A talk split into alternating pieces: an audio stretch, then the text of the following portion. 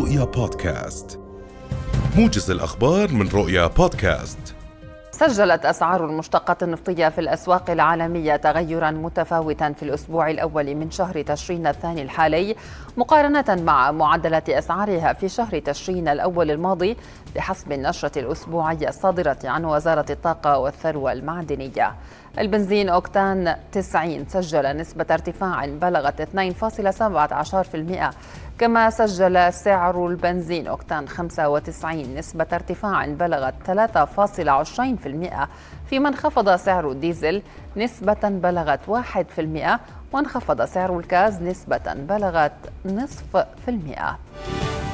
قال النائب الأسبق وعضو اللجنة الملكية لتحديث المنظومة السياسية قيس زيادين إن ما صدر عن اللجنة من مخرجات يعتبر خطوة بالاتجاه الصحيح ويؤسس للوصول إلى حكومات حزبية برلمانية مختارة من قبل الشعب.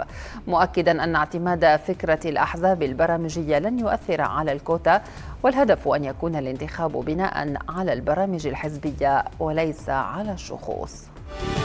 أطلق المركز الوطني للأمن وإدارة الأزمات صافرات إنذار في لواء الموقر بالعاصمة عمان اليوم وذلك ضمن مجريات التمرين الوطني الشامل درب الأمان.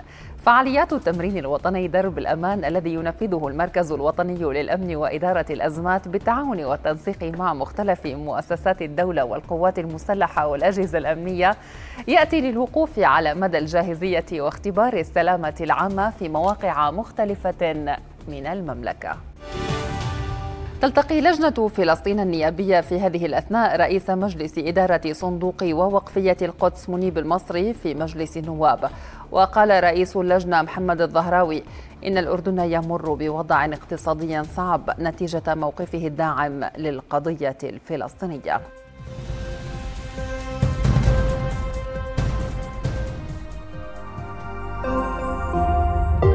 رؤيا بودكاست.